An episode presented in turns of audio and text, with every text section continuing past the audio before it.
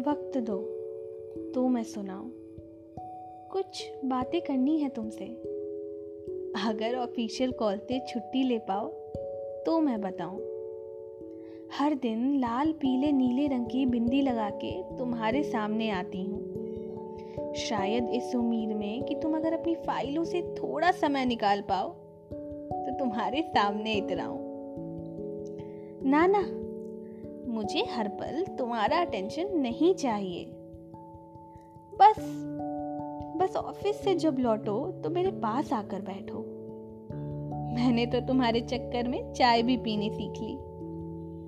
ताकि दो चुस्की के साथ मैं किसी तरह थोड़ा वक्त तुम्हारे साथ बिता पाऊँ। कल तो मैंने तुम्हारी फेवरेट मरून रंग की साड़ी भी पहनी थी। और उसी के साथ मैंने गजरा भी लगाया था ताकि तुम हमारे एनिवर्सरी पर उसकी खुशबू से खींचे चले आओ। पर मैं तो अकेली ही बैठकर आ गई उस रेस्टोरेंट में, जहाँ मैंने सामने वाली कुर्सी पर तुम्हारा इंतज़ार किया था। और अभी भी याद है मुझे कि तुमने बिना सॉरी बोले, बस यूँ ही मुँह मोड़ लिया था। ये दो साल कब तुम्हारे टेबल पर चाय लाते लाते बीत गए? मैं समझ ही नहीं पाई। शायद गलती मेरी ही थी।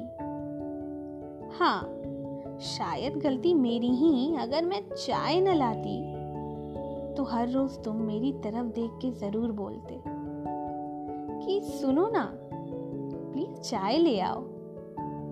तुम्हारी ज़ुबान से मेरी हर बात निकल गई।